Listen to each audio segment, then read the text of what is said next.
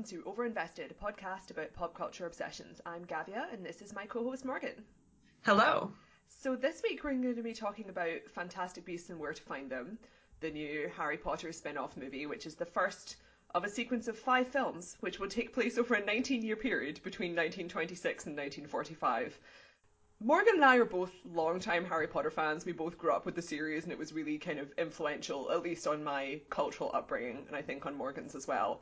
And earlier this year, we did a podcast on the new stage play, which wasn't written by J K. Rowling, but was kind of conceived by her, which we both found laughably bad in text form. I know that when you see it performed live, it's very impressive, and people enjoy the special effects and performances, but the writing in that was just shocking. So that, combined with some casting controversies with this film, meant that I think we both went in with quite low expectations. So the presence of Johnny Depp did not fill us with enthusiasm. But like before that, there was this long period of criticism of this film because it has a nearly all-white cast. And uh, J K. Rowling's writing is usually kind of about power structures and bigotry and oppression.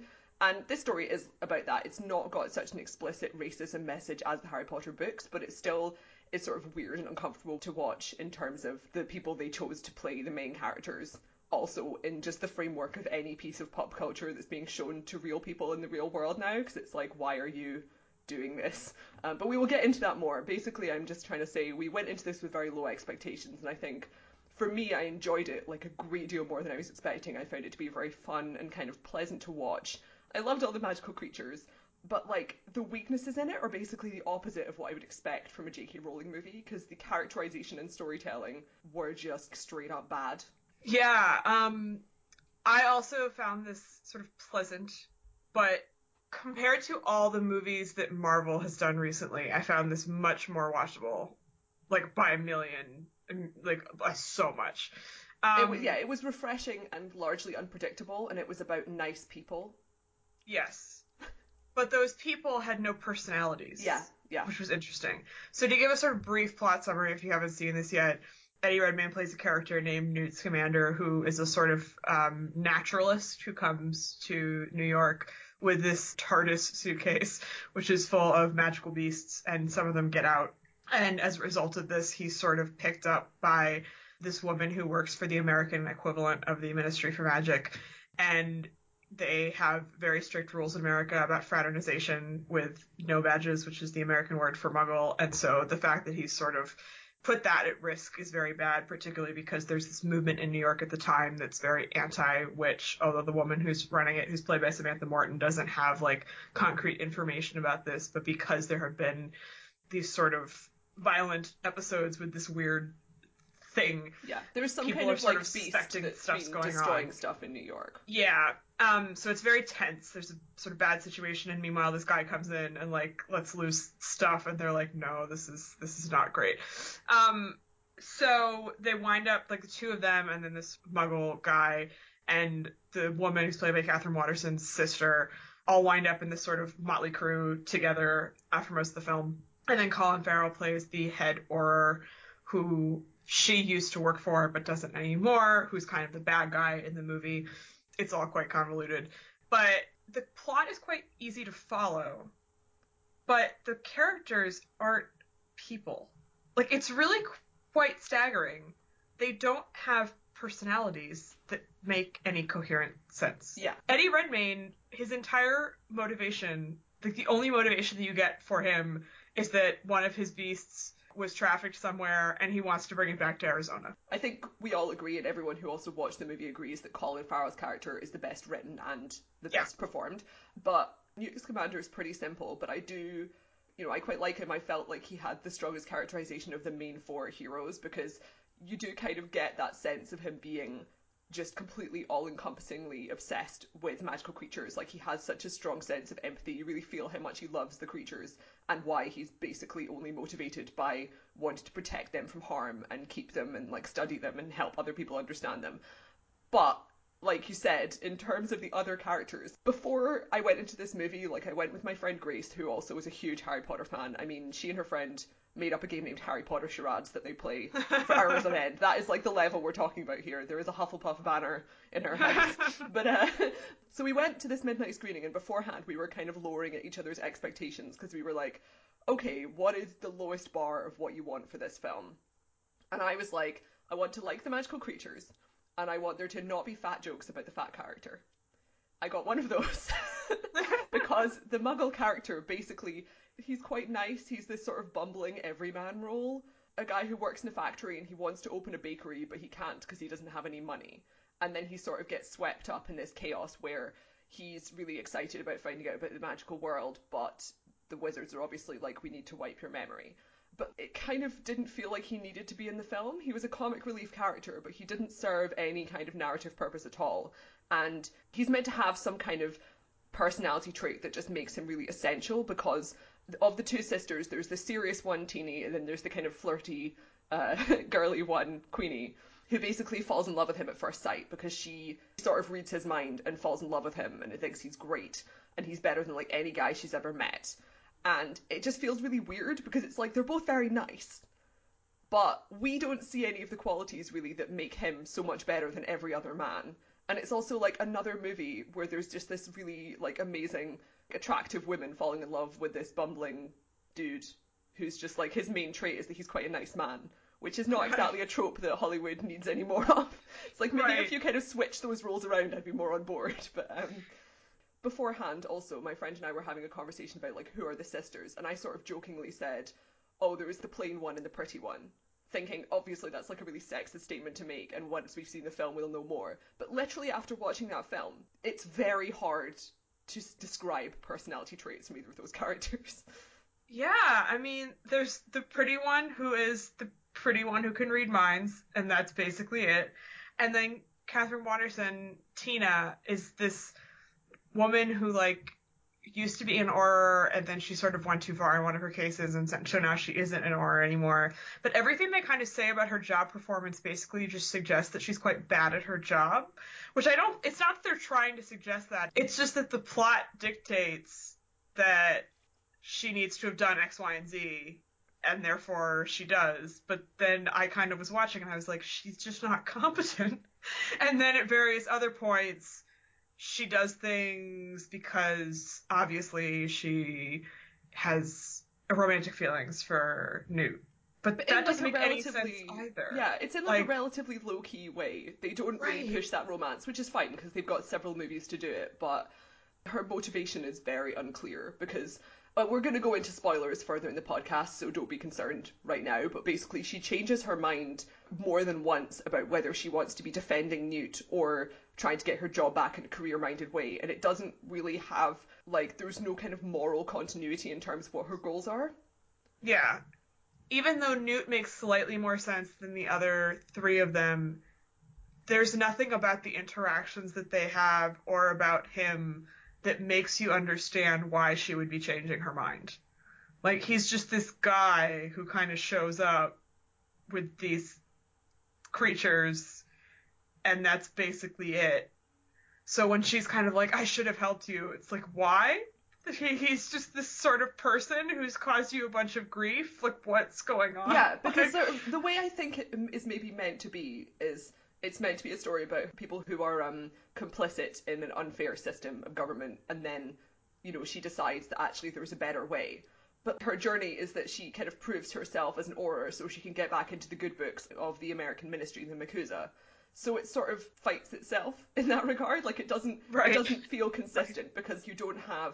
I mean, obviously, in all of J K Rowling's writing, the kind of government ministry kind of situation is morally ambiguous and complex in a way that I quite appreciate. But in this, it didn't really make sense. And there was also, like, a massive inconsistency in kind of the core political topic that she's introduced. So the idea is that in the U S, the main problem now is not kind of this battle between purebloods and muggleborns, but just any kind of contact with no-mages. So they're kind of trying to avoid another Salem situation. And then in Europe, uh, Grindelwald over the past few years has been causing chaos. And one of his goals, or I think maybe his main goal, is that he wants to uncover wizard kind and trigger a war. And there's like a couple of problems here. So like, first of all, because the whole film is about Newt Scamander accidentally causing chaos and uncovering a bunch of magical stuff among the No-Maj New Yorkers. It's like, he managed to do this by accident very easily, so surely an evil, extremely powerful terrorist would just be able to go into the middle of New York and start doing magic and basically uncover right. it, right? Already, it's kind of hard to see how this is going to progress, because in later films, obviously, Grindelwald is going to have to have some victories, or his followers are going to have to win some stuff, because otherwise it's a meaningless battle. And then the second problem I have is with the whole issue of um, memory wiping people, because the tension with the No-Maj character, Jacob Kowalski, in this film is that even though they've made friends with him, they know, oh, we're going to have to memory wipe him at the end because he's a muggle and he can't know about magic. And also the government officials are going around wiping people's memories all the time if they see any magic. But they're like allowing this little cult of New Salem people to survive. And it's not really presented as a political movement. It's basically this woman who's kind of like the mum from Carrie. And she's adopted a bunch of orphans that she's manipulating by giving them free food. And some of them she's adopted and is abusing. And she's making them give out leaflets and try and publicise her cause, which is generally not catching on, because it's the nineteen twenties and people are like, we don't care about this stupid idea you have that witches exist. Right. The idea is that Tina Goldstein, previously as an Auror, had been sort of tracking this cult. And it's clear that the magic people are really scared of the concept the cult represents, which is no-mages finding magic and fighting against it. But it's like, it's literally one woman. Literally just one woman who you can memory wipe, and all right. these kids are then going to be like, oh good, we're free from our weird abusive mother, right. and then they'll go about their ways. Even if a couple of them have bought into the cult, they can also be memory wiped. You have solved the problem. And it's really clear also that the MACUSA is really unethical, because at one point some characters get sentenced to death with basically no trials. They're not going to have qualms about dealing with this quite easily solvable problem, but like you still have them existing. Kind of the framework they have is this woman who is really nasty, and it's a very well depicted kind of child abuse story. Like J K Rowling is very good at telling that type of story. And you have Ezra Miller playing her adoptive son, who is meant to be a young adult, kind of, I guess, about twenty or something. And he, Credence, clearly incredibly miserable and hates himself and is constantly abused by his stepmother. And uh, Colin Farrell's Auror character is kind of using his weakness to manipulate him. So he's using all this like physical affection, telling him like, oh, you're like the only hope. I really need you. I trust you. I need you to like inform on your mother and tell me about information that we can't talk about because it's spoilers. But um, it's a very well drawn relationship. And it's really interesting to see the interactions between Credence and Colin Farrell's character. But it's a situation that's manufactured, and you can just easily imagine how they could solve that without this whole rigmarole. Right, the whole plot doesn't really make any sense, which is a problem. And when you combine that with the fact that the screenplay is quite baggy, so there are lots of scenes that don't actually contribute anything to the plot. And I think that is tied in with the magical beast stuff. So a lot of the really sort of fun stuff in the movie has to do with these beasts, which are all really well rendered and fun. I think the best character in the film is the Niffler, which is the one that sort of like yeah. loves to accumulate gold stuff. He's he's great. I love the Niffler. Um, I love Pickett, the little green stick insect that Eddie Redmayne yes. carries around in real life now. Love him. Love the whole scene where they just hang out in the zoo. But there are a couple scenes where they're trying to catch them, the sort of things that have gotten out. And these little scenes will go on for like five minutes. And they don't move the plot forward at all. Like, they're not doing anything. There's one in Central Park that kept going on and on and on and on. At a certain point, I thought, like, this might be amusing for children. Like, I know why they put it in the film, but it doesn't actually tell us anything about the characters. It doesn't tell us anything. It doesn't do anything for the plot. Versus, like, the very opening scene is the Niffler gets out of Eddie Redmayne's case and sort of is like running around a bank, like stealing people's stuff, and he has to run after it, and it sort of introduces you to him. He runs into Jacob Kowalski in this scene, and so it's like quite well done because it's introducing you to these various characters. It's sort of getting you around a physical place. And it's a very kind of, you know, it's obviously it's a film, but it's like a very film-like scene, you know, it's something that only works in the context yeah. of it being a movie. And someone has had like a lot of conversations with J K Rowling, clearly. I mean, she collaborated with David Yates on some of the Harry Potter films, and she's working with the same producers. And I think they helped her redraft the script several times. And clearly she's kind of learning how to do that part of screenwriting, but the film that I kind of was thinking about after watching this is Pirates of the Caribbean, because the pacing in Pirates of the Caribbean is perfect, and it's kind of the same tone they're going for. It obviously doesn't have anything remotely political to it at all, but it's that sort of combination of slightly darker stuff and just lots of silly, fast-moving action sequences and fantasy. Yeah, but the idea that you can just sort of throw in scenes yeah. that are, like, the fun stuff, like, that's not how movies Yeah, well, that's why I was work. kind of comparing it, like, unfavorably to Pirates of the Caribbean, because right, every scene exactly. in that that's sort of, like, a silly scene or an action scene is propelling things forward. Yes, yeah, no, that movie is one of the best sort of blockbusters of that type that I've ever seen, I think. Tragically also starring Johnny Depp. Oh, dear. But, uh...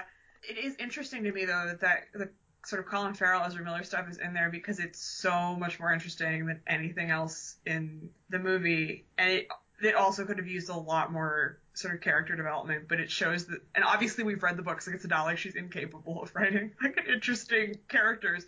But there is this sort of seed of something in there, and what she's best at is doing this sort of, like, abused child thing.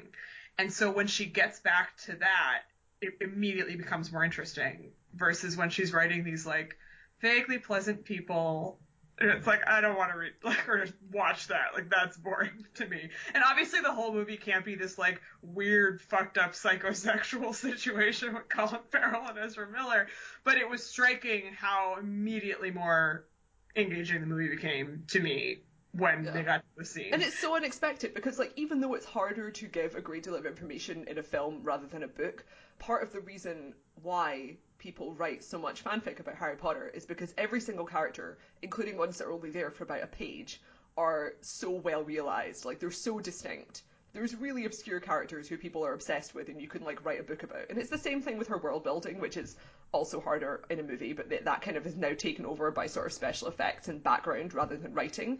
But in terms of characterization, it's, like, wild, because you can look at, like, a character like Colin Creevy, you know, in yeah. Harry Potter, has, like, a more distinct personality than any of the four characters in this right. movie, right?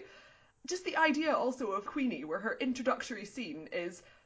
It's literally just like Jessica Rabbit. She's sort of posing, she's like really kind of pretty, and like she's putting on a dressing gown in an attractive way for like the two men. And it's like she's literally never met a man before. And it's like, I understand that you have a limited dating pool because you can't ever speak to no-mages, but no human woman is sort of like, a couple of gentlemen callers have arrived, and they're sort of like putting on her negligee, and then it was just so weird to me. It was because it like was it's totally odd. Fine to have that kind of dynamic between the two sisters, where there is the pretty one and the plain one, but that was illustrated mostly through performance and costuming and hair choices.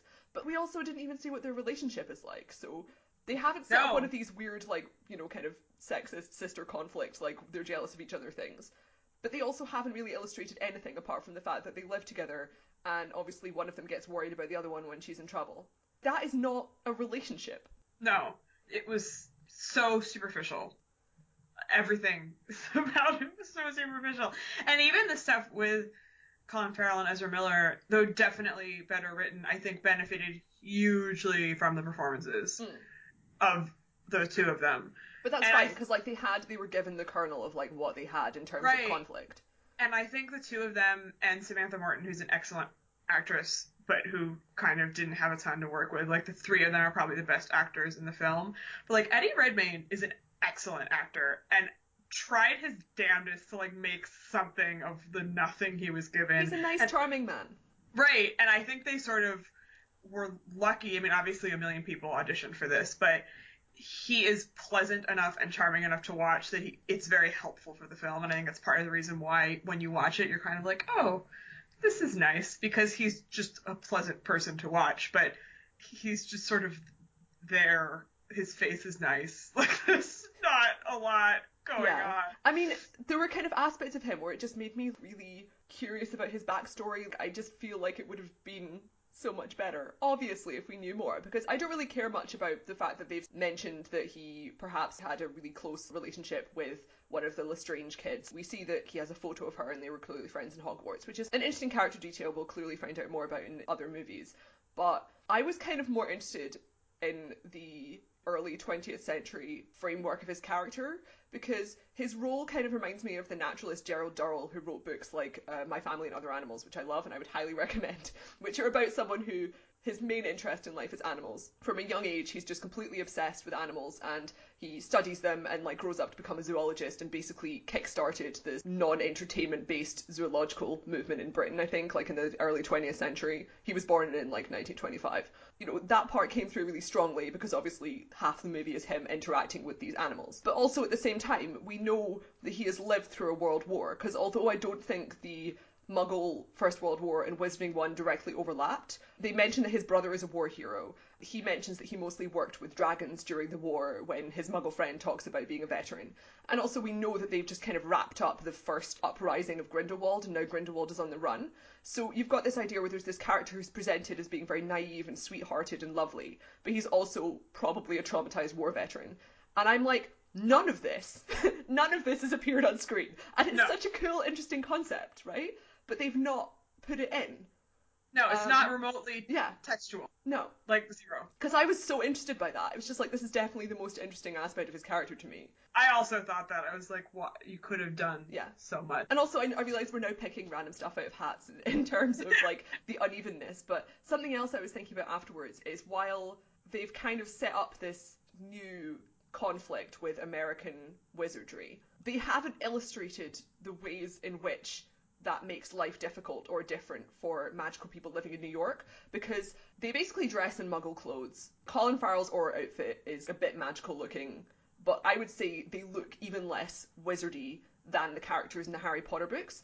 And my assumption is that's so they blend in with Muggles and nobody sees them because it's sort of more integrated. But it's simultaneously more integrated and more segregated, right? So we're supposed to assume that they're all living in just like random parts of Muggle New York instead of having an inbuilt part of the city that's like magical London. But they're not allowed to interact with no-mages really, except I guess to go and buy groceries or something. And we don't really see kind of the evidence of a cultural divide in the same way as Britain, which doesn't really make sense to me, right? So either you have to have a situation where American magical education is deeply entrenched in like Muggle studies where everyone has to basically learn how to hide themselves so there's no cultural differences, or they just haven't written that in.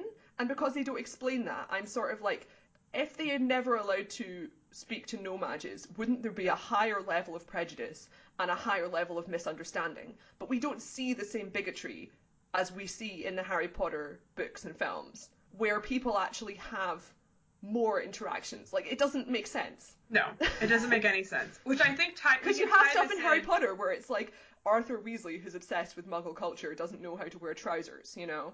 Right.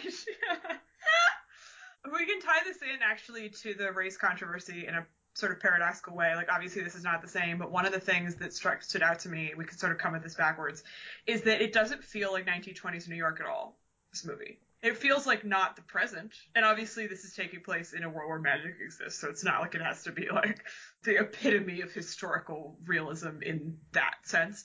But the way this film is shot and the city is depicted felt completely detached from historical reality to me, even outside of the race thing, which we'll get into. Like, yeah, it just doesn't look... It's clean, and also the extras are very generic. So, like, I think the costuming in this film is very good, and also the person who was designing the costumes had a difficult position because the Harry Potter films, most of the Wizarding costumes already look historical, so it's quite difficult to make things look more historical than that already. Right. um, so that right. part, like, in terms of accuracy wasn't a problem. But there's crowd scenes where it's just, like, a bunch of people wearing quite clean, well-put-together nineteen twenties costumes. Everyone is white, and it's in, like, a wide-open kind of Broadway street. Right. It looks like people on the set of a movie. Yeah. Which is what it is. And so there's this very sort of fake feeling to the whole thing, which is then compounded by the fact that none of the people feel like real people.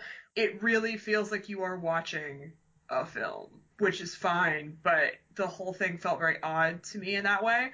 And then when you compound that with the fact that everyone is white, it just is weird. Yeah, I mean, it was almost was so like the set weird. From the musical. It looked like it looked yeah. like a musical set because it didn't have, you know, I mean, the magical urban scenes in Harry Potter are far more realistic. There's dirt. It's really crowded. There's unevenness in the buildings. They've made sure, because they know it's a fantasy movie, they've made sure that there's individual extras that have personality and that kind of thing. And I just didn't really see that in this. Like, the, the magical no. creature design and the personalities they have for the magical creatures were brilliant. Like, I loved them. Even though I think it probably would have been slightly better with more practical effects and less C G I. Yeah. I didn't really have a problem with that. But the, just the lack of depth in the nineteen twenties thing was so bizarre and unnecessary. Like you said, it's just compounded by kind of the racism of the casting. Which was so... They go to a speakeasy, right? Because, like, after I saw the film, I reviewed it, and one of my internet friends was sort of like, the one thing I want to know is, do they have one scene where they go to a speakeasy full of black people who are set dressing in the background? And I was like, they do not. What they do do is they go to a wizarding speakeasy where they have a black goblin woman singer, who I think is played by a real singer in real life. I don't know who. But um, she is kind of in the background as entertainment. And then the goblin character they have, who actually has lines, is like a white guy who is a goblin. And then sort of the idea of their speakeasy concept is they're going to have a bunch of magical people and creatures, house elf and stuff. And it's like, this is weird. You felt the need to have like an underground kind of situation. Like, it would have been bad in the way my friend described as well, because that also would have been like, that's very racist. The whole thing is this weird Hollywood white supremacy thing. And it's not like J K. Rowling is unaware of this criticism, you know? Right. It was just, the whole thing felt really strange to me, both in terms of actual race, but on top of that, nineteen twenties New York, individual kind of national identity and ethnicity was quite an important thing in New York City. Yeah, right. So, like, that is, that is incorporated into the four main characters, right? Because you have, you have um, the Muggle guy is named Kowalski, so I think you're supposed to assume that he comes from a Polish immigrant family. And yeah. Then the two sisters are named Goldstein. And before I watched the movie, I was talking with a friend about sort of the trajectory of this franchise and how it's obviously going to be overlapping with the rise of fascism and the Second World War. And she was like, well, obviously we have these two Jewish main characters. And although obviously that's kind of like a... Religion is something that doesn't really come up in the Harry Potter franchise. But from watching this film, you wouldn't really see that at all. You would like, have you no can't, idea. Like, you don't know. It's kind of tricky because it's sort of like, it's just a name. So, like, you can't tell. But also it feels like that's something that should be present. And it would also be extremely relevant to, like, our political climate and the whole setting of the movie. And they haven't gone into it. And the Kowalski thing, too, like, clearly these names are deliberate, but you get no sense of actual culture. No. In any way from any of these characters. And that, or, or the sets, or anything. And then you combine that with the fact that everyone is white. I, it was just sort of surreally bizarre to me. I was like, obviously, New York now, that is also completely unrealistic and weird, but in terms of trying to depict this, like, historical time... Yeah. It was and they've just... also, they've in, in terms of the casting, the way, what they've done is they, they've cast, like, the one person who isn't white in the movie is the president of the American Magical Council. Her personality is relatively minimal, and she's, I mean, it is a role, but it's not, like, a particularly interesting character, and she's only on screen for about ten minutes, and a lot of her role is sort of expository. It just makes it even more complicated and difficult to understand, because it's like, are we meant to assume that this is kind of an Obama situation where she's been elected in, like, a very racist environment and it's unusual, or are we supposed to believe that there is no discrimination and racism in the magical world, even though it's almost all white, and they've got this weird, like, muggle magical conflict going on? Like, it's completely inconsistent once again. So no, I think that that is that they cast a black person last minute because everyone was freaking out. Yeah, I think that's the answer. There's no there's no textual anything going on there, but yeah, it was just really just very strange to watch. And I was thinking about other sort of depictions of that time, or like early twentieth century New York. I mean, The Immigrant is one of my favorite movies. It came out a couple years ago. No one saw it, but I would highly recommend you seek it out. It takes place in like nineteen twenty-two or something, and it's also all about white people, but it's about like Polish immigrants in a very, very specific way. Marion Cotillard is the lead, but she speaks a lot of Polish in this movie. Like, it's, it's very sort of textured. Or um, The Nick takes place nineteen hundred, I think, so it's not exactly the same, but there's a lot of sort of very thoughtful depictions of what it was like to be a black man in New York at that time. And also, just on the level of production design and costumes and stuff, they both feel really, really realistic.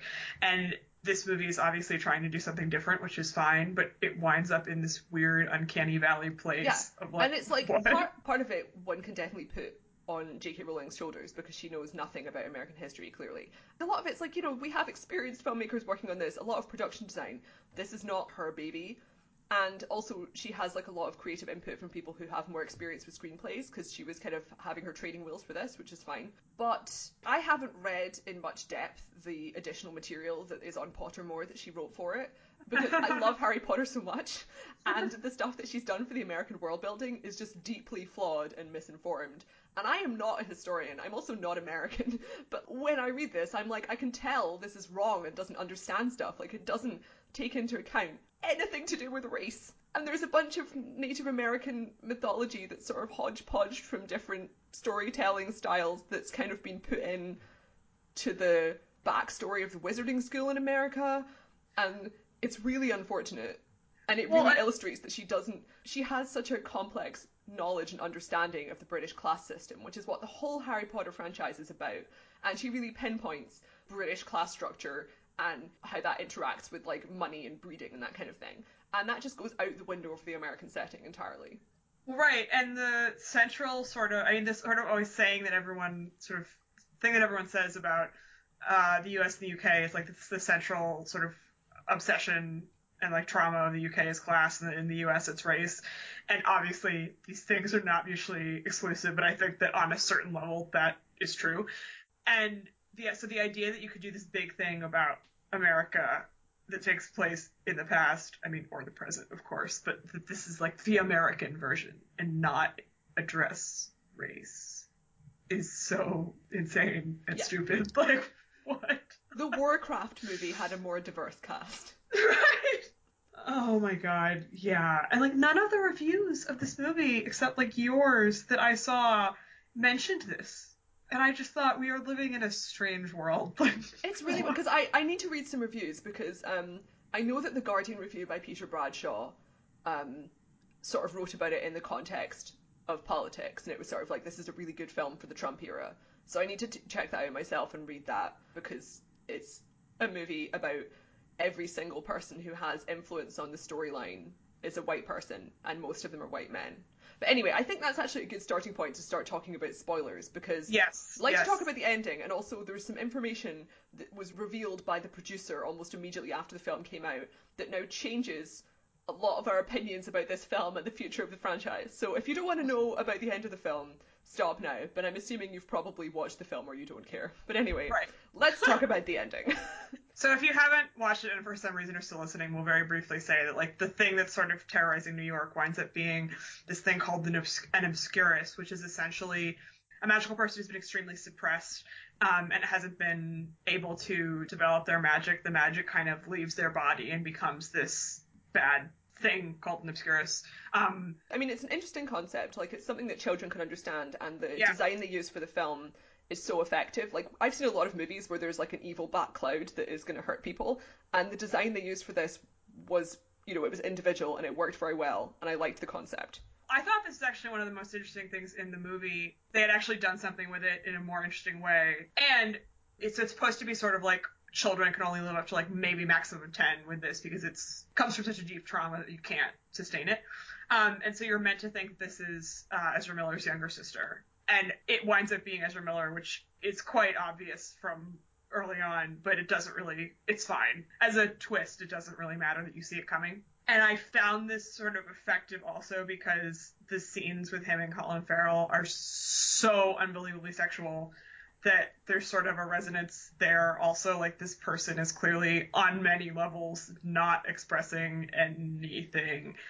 And what winds up happening is that Colin Farrell is trying to get him to get access to the younger sister because he thinks she's the one. Yeah, with and kind of the, the implication is that he wants the power of the Obscurus. It's not right. Like he wants to... I mean, obviously, the government wants to solve this problem in some way, hopefully by destroying the Obscurus, but possibly by saving the child. And he wants a cool, powerful beast that he can unleash on people. Right. Um, and so after having manipulated Ezra Miller for a while in this sort of quite intense way, he is quite cruel to him when he doesn't think he's useful anymore, which turns out to be a bad move because the only thing that was keeping him going was this fake relationship. Um, and then he kind of loses it and turns into an evil cloud. And this all goes very poorly. But I found the sort of climax of the movie simultaneously interesting from that angle of those characters, but then also, like, it literally just for, like, ten minutes is this cloud, like, running around New York, smashing things, and then Eddie Redmayne tries to talk it down, despite the fact that he and Ezra Miller and Credence have never met before, which I thought was odd, but he's the main character, so he has to be the one who does this. I was like, mm, I don't know about that. Like, yeah. Okay. But then they essentially destroy this cloud, so obviously Eddie right. Redmayne and his friends want to save the guy because they know that he basically doesn't deserve this punishment. He can't control the damage that he's doing, which is a really interesting story. And then the Aurors show up and they basically destroy this thing and then arrest Colin Farrell's character. And then we get the big reveal that Colin Farrell was Johnny Depp slash Grindelwald all along. And I feel like even if it wasn't Johnny Depp, I would still be annoyed by this. But the fact that it is Johnny Depp, and then you see, you know, just a few seconds of Johnny Depp's performance as Grindelwald, it's like... Oh, Colin Farrell is phenomenal and very unsettling and kind of manipulative and charming in this film, and he also has a lot of um physicality. He has a lot of kind of physical intimidation and looming, and it's just fantastic. And then there's just kind of Johnny Depp with a little blonde moustache being mean, right? And then in the context of this being an abuse storyline, and then the real life context of Johnny Depp himself, it's grotesque. It's like so bad. It's so bad. Well, also what's I found so interesting about Colin Farrell's performance, right, is that, like, he is a bad, bad man. It's very obvious from the beginning. But he's also, I think, supposed to be quite sexy. He he is quite sexy, but also you're like, this is really gross. And then what the film does, they do a really good job of, like, it's gross the whole time, but it sort of crosses a line from gross to really, really bad in a very clear way when he sort of decides that he's done using this kid. It's like, yeah. oh, no, I'm done with you. And he feels powerful.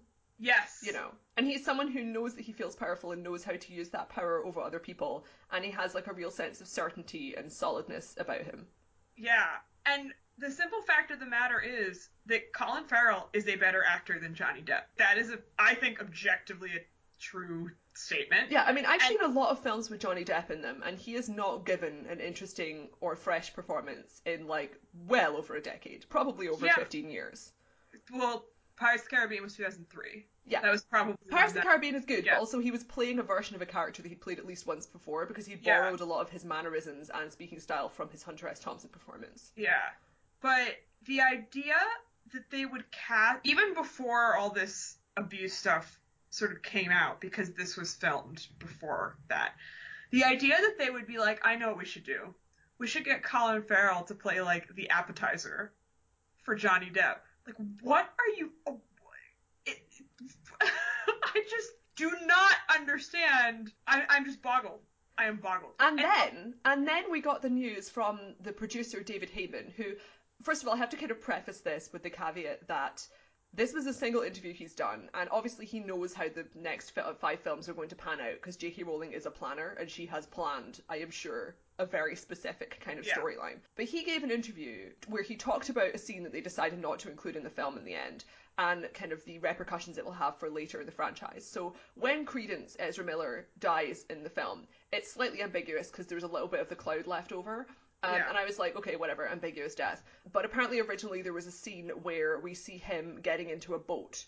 Um, so the implication would be, obviously, he's alive, and also he is going to be rejoining in the next film because the next film is going to take place in Europe.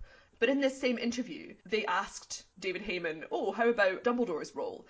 And he was like, yeah, Dumbledore's going to have a big role in the next one, which I kind of assumed anyway because they've been casting him.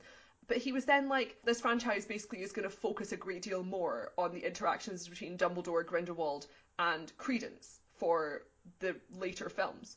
And kind of the way he phrased it made it seem like, although they've called the franchise Fantastic Beasts, maybe they'll kind of drop the title later, I don't know, Newt is the main character in the next one, and we'll see reappearances from the main characters in this one. But then after that, it's going to be taken over by these three other characters. First of all, I'm sure you're going to add some women, but maybe don't make another franchise about power plays between white men.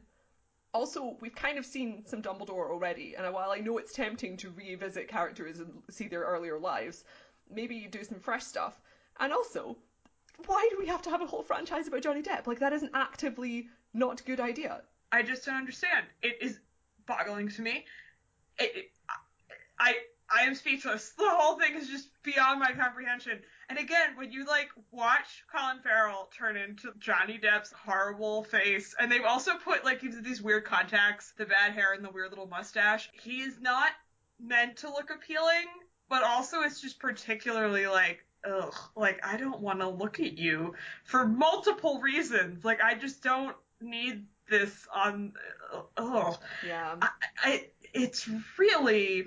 And I, I think I'm I think I'm going to write about this next week um, at work, but definitely it puts a new spin on the Dumbledore-Grindelwald relationship, because obviously Dumbledore is gay, and I'm assuming that's going to be something that will come up in later films. But the relationship between Dumbledore and Grindelwald, it hasn't really been hammered out canonically. We know that they had this close friendship, and then they kind of split up and became enemies, but still kind of had correspondence. I think they wrote letters when Grindelwald was in jail for like one hundred years.